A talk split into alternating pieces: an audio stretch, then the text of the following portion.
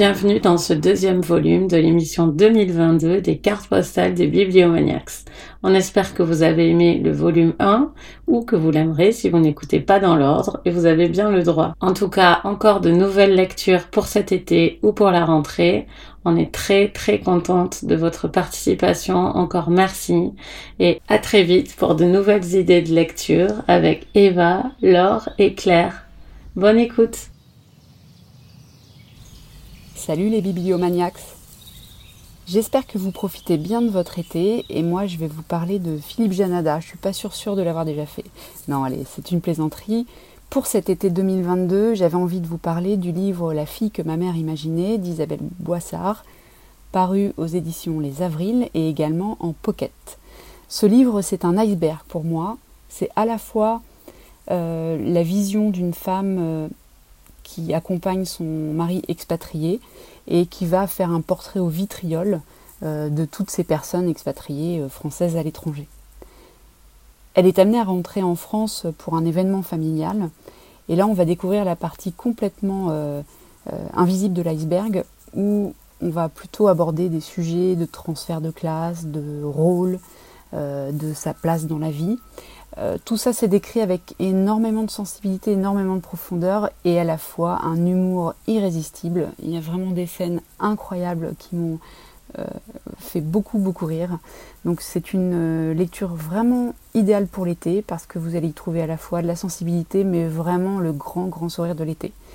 Et ben je vous souhaite d'excellentes vacances au bord de la mer, à la campagne, en ville, peu importe, profitez bien et surtout lisez. Salut les bibliomaniacs.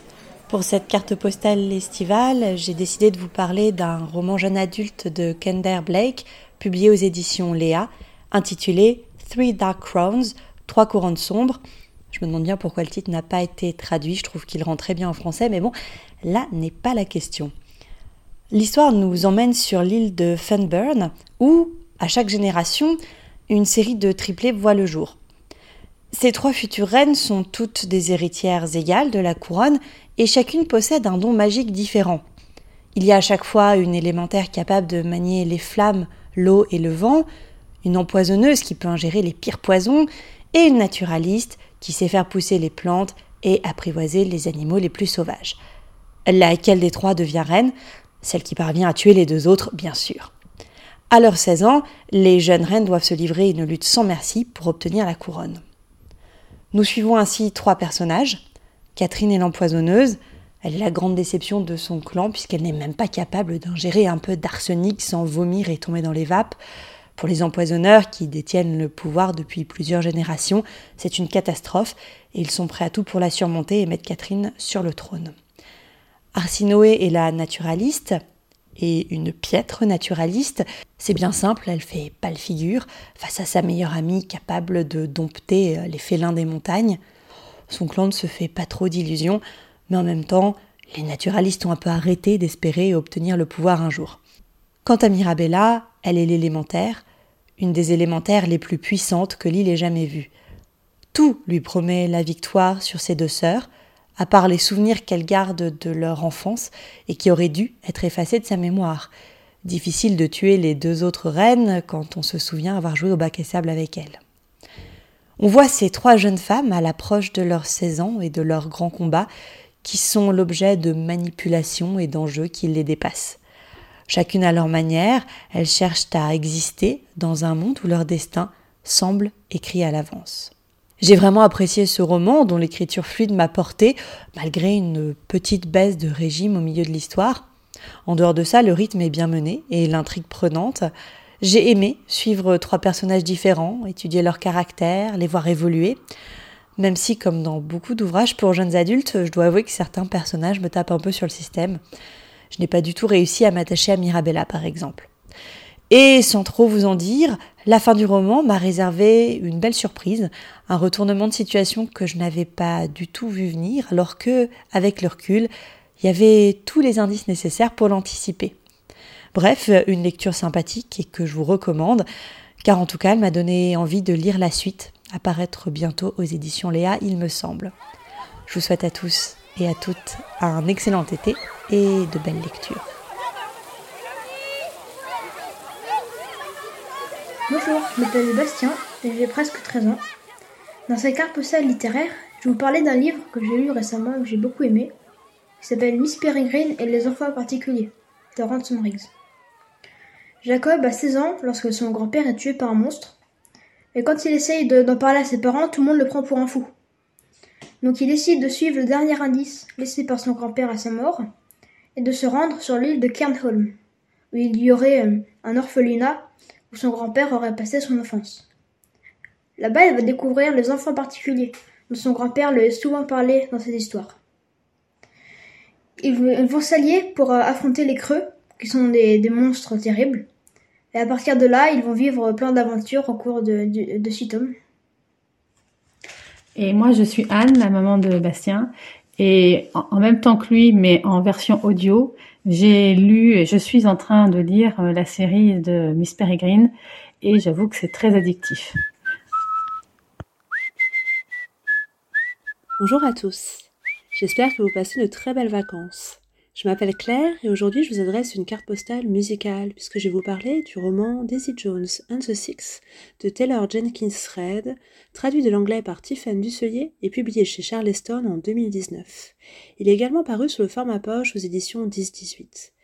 Selon l'autrice, dans une note préliminaire, ce livre tente de retracer l'ascension vers la gloire du fameux groupe de rock des années 1970, Daisy Jones and the Six, ainsi que la suite d'événements qui ont mené à leur séparation brutale et tristement célèbre, survenue pendant leur tournée de 1979, après le concert du 12 juillet à Chicago. Ce livre, c'est le produit de huit années de travail. Huit années où l'autrice a mené des interviews auprès de tous les protagonistes du groupe et de tous ceux qui étaient autour.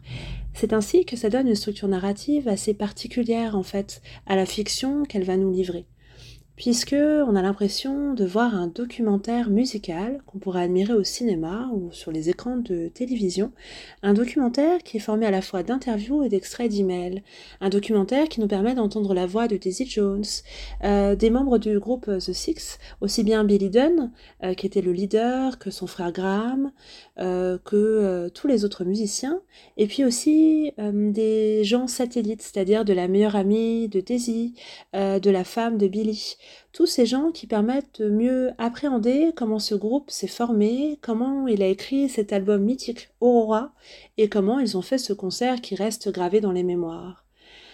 Bien entendu, tout ceci n'est que fiction. Ce groupe n'existe pas.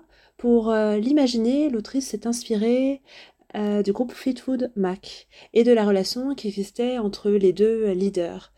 Euh, pourtant, ce groupe, on aura envie qu'il existe parce que la fiction est tellement réussie, le, pacte narratif est tellement bien fait qu'à la fin, quand on referme ce livre, on a envie d'écouter les chansons de ce groupe. Et c'est vraiment un crève-cœur de se dire qu'on ne les entendra jamais. Parce que tout est tellement bien écrit qu'on a envie que ce groupe, que Daisy, que Billy, que Graham, tous soient là et tous soient accessibles pour nous. Et surtout que les paroles d'Aurora retentissent dans nos oreilles.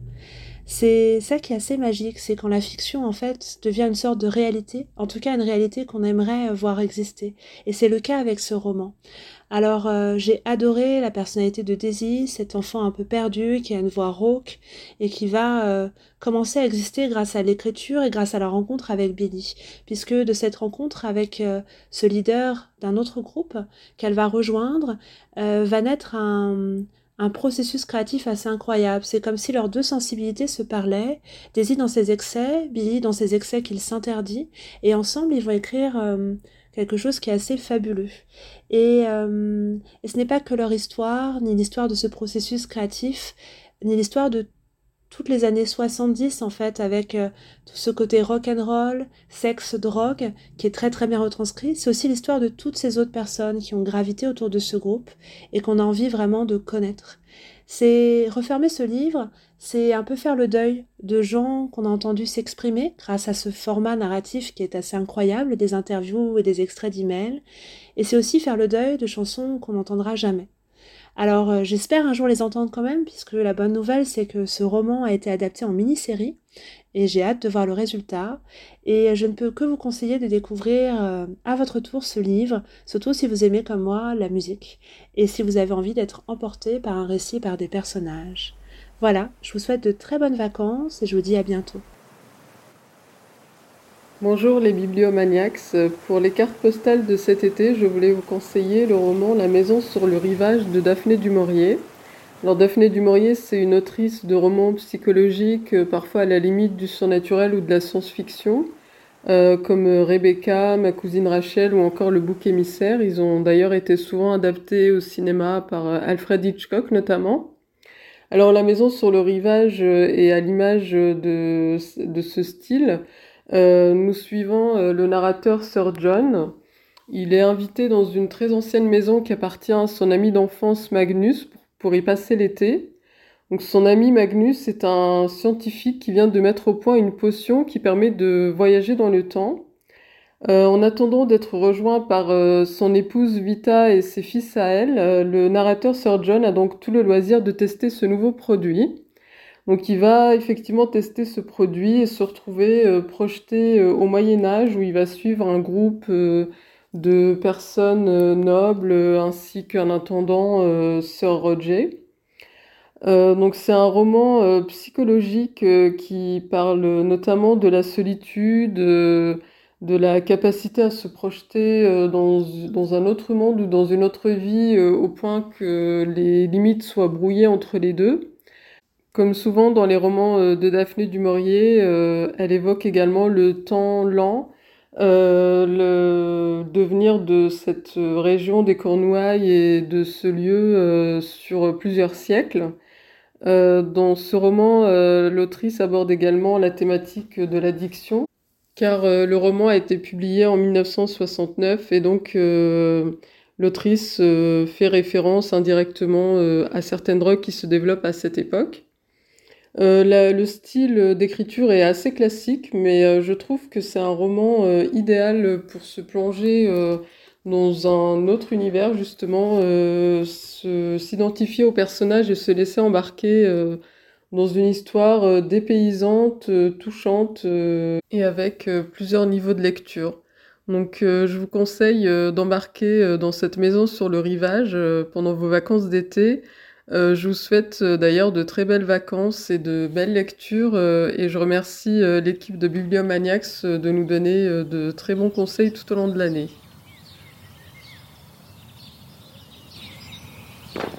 Compter sur soi de Ralph Waldo Emerson, un essai paru en 1841, puis révisé en 1847 et dont la traduction est parue chez Alia en 2018. Ralph Waldo Emerson, c'est un écrivain des États-Unis du 19e siècle, un poète, un essayiste, un philosophe, la figure centrale du transcendantalisme, auquel son essai Nature, paru en 1836, donne un élan certain. Le transcendantalisme était un mouvement philosophique à la base duquel on trouve la croyance indéfectible en la, bonté inhérente de l'être humain et de la nature, tandis que la société et ses institutions corrompent l'individu. Un individu qui doit donc compter sur euh, l'autonomie et l'indépendance, la self-reliance, un terme dont le traducteur Stéphane Thomas regrette qu'il ne soit pas passé dans le vocabulaire français au même titre que self-control. Il s'en explique dans la notice en fin du livre. Il a donc utilisé euh, la phrase compter sur soi. J'ai lu ce livre comme beaucoup de livres chez cet éditeur, Alia, ne sachant pas vraiment ce que j'allais y trouver. J'y allais en totale confiance. Et j'ai eu la surprise comique de me retrouver dans un livre de développement personnel, avec un ton étrangement contemporain pour un livre écrit au XIXe siècle.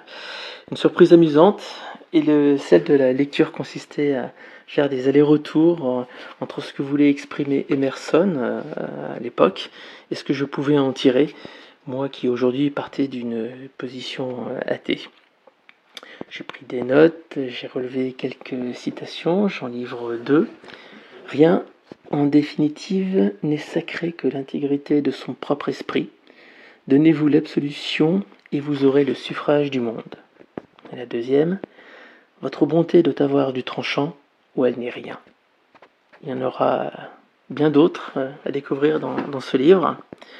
Il y a quelques notions qui détonnent. Son féminisme n'est pas transcendantal.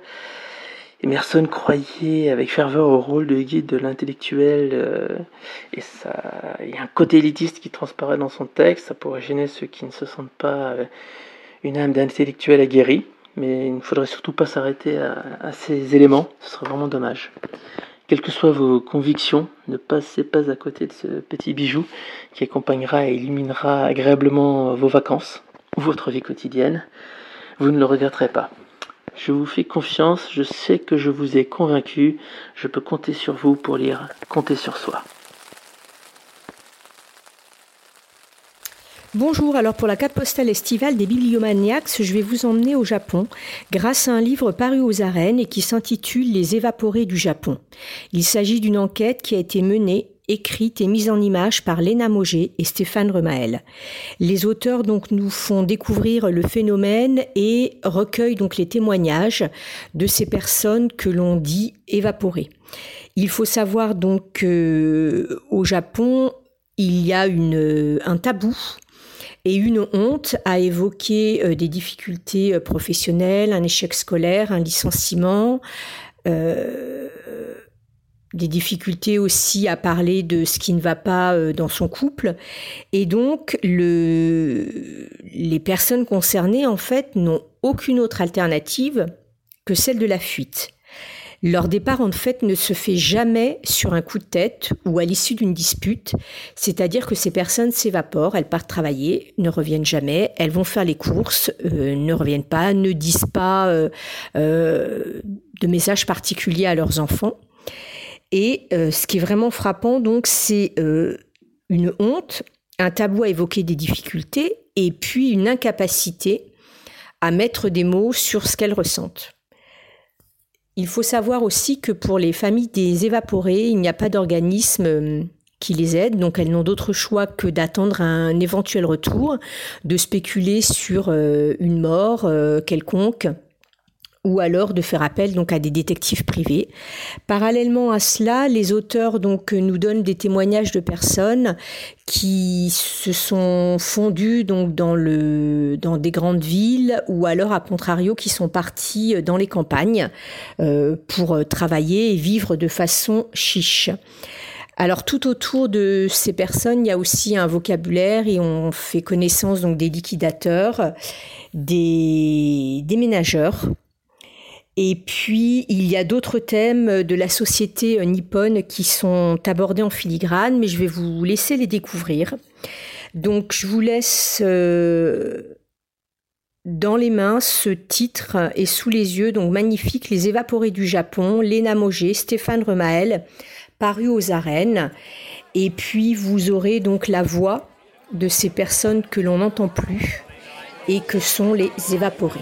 Bonne lecture. Hello, c'est Coralie. Voici ma carte postale. Je ne pouvais pas me retenir de vous parler du grand monde de Pierre Lemaître. Vous avez dû entendre que j'avais adoré cette lecture audio, je l'ai évoquée une ou deux fois dans l'émission sans en parler réellement et je trouve que ce serait quand même dommage de passer un été sans vous conseiller ce grand roman populaire qui est sorti cette année. C'est un livre haletant, euh, c'est impossible à lâcher. C'est vraiment parfait pour l'été si vous êtes encore au moment où vous écoutez cette émission. Euh, donc euh, c'est un petit peu dur à résumer, mais ce qui est important, c'est que c'est l'histoire d'une fratrie avec des caractères très différents dans les Trente Glorieuses. Et on navigue entre Beyrouth, Paris, l'Indochine.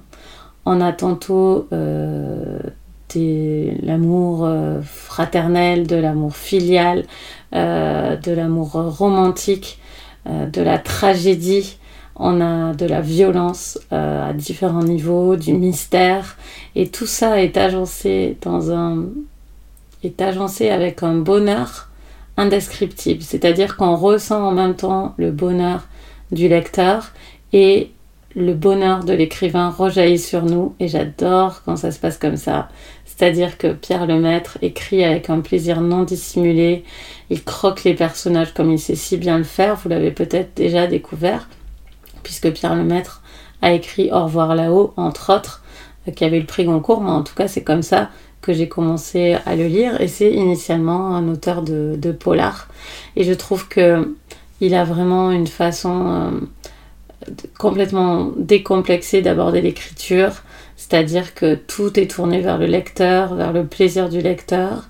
mais aussi sans sacrifier à, sa propre jubilation pour nous impressionner, mais avec une simplicité vraiment manifeste et une sorte de modestie et de joie. Et moi, je trouve que c'est vraiment un livre qui ne peut que vous emporter.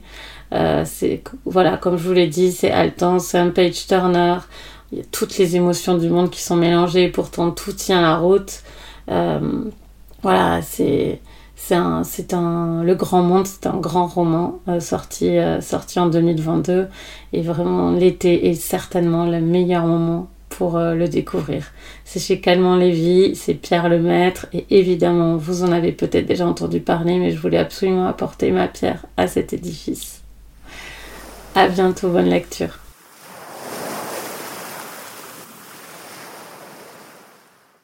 Bonjour à tous. Pour cette carte postale, j'avais très envie de vous parler de l'un de mes derniers gros coups de cœur. Il s'agit du roman Évidemment Martha, publié aux éditions du Cherche Midi. Meg Mason est australienne et évidemment Martha est son premier roman publié en France. Il a déjà connu un grand succès en Australie, en Angleterre et aux États-Unis, et on comprend vite pourquoi. C'est l'histoire de Martha, qui vient d'avoir 40 ans et qui ne va pas très bien. Elle vient d'être plaquée par son mari, et les premiers échanges qu'on découvre entre eux laissent penser que c'est la cruauté de Martha qui l'a fait fuir.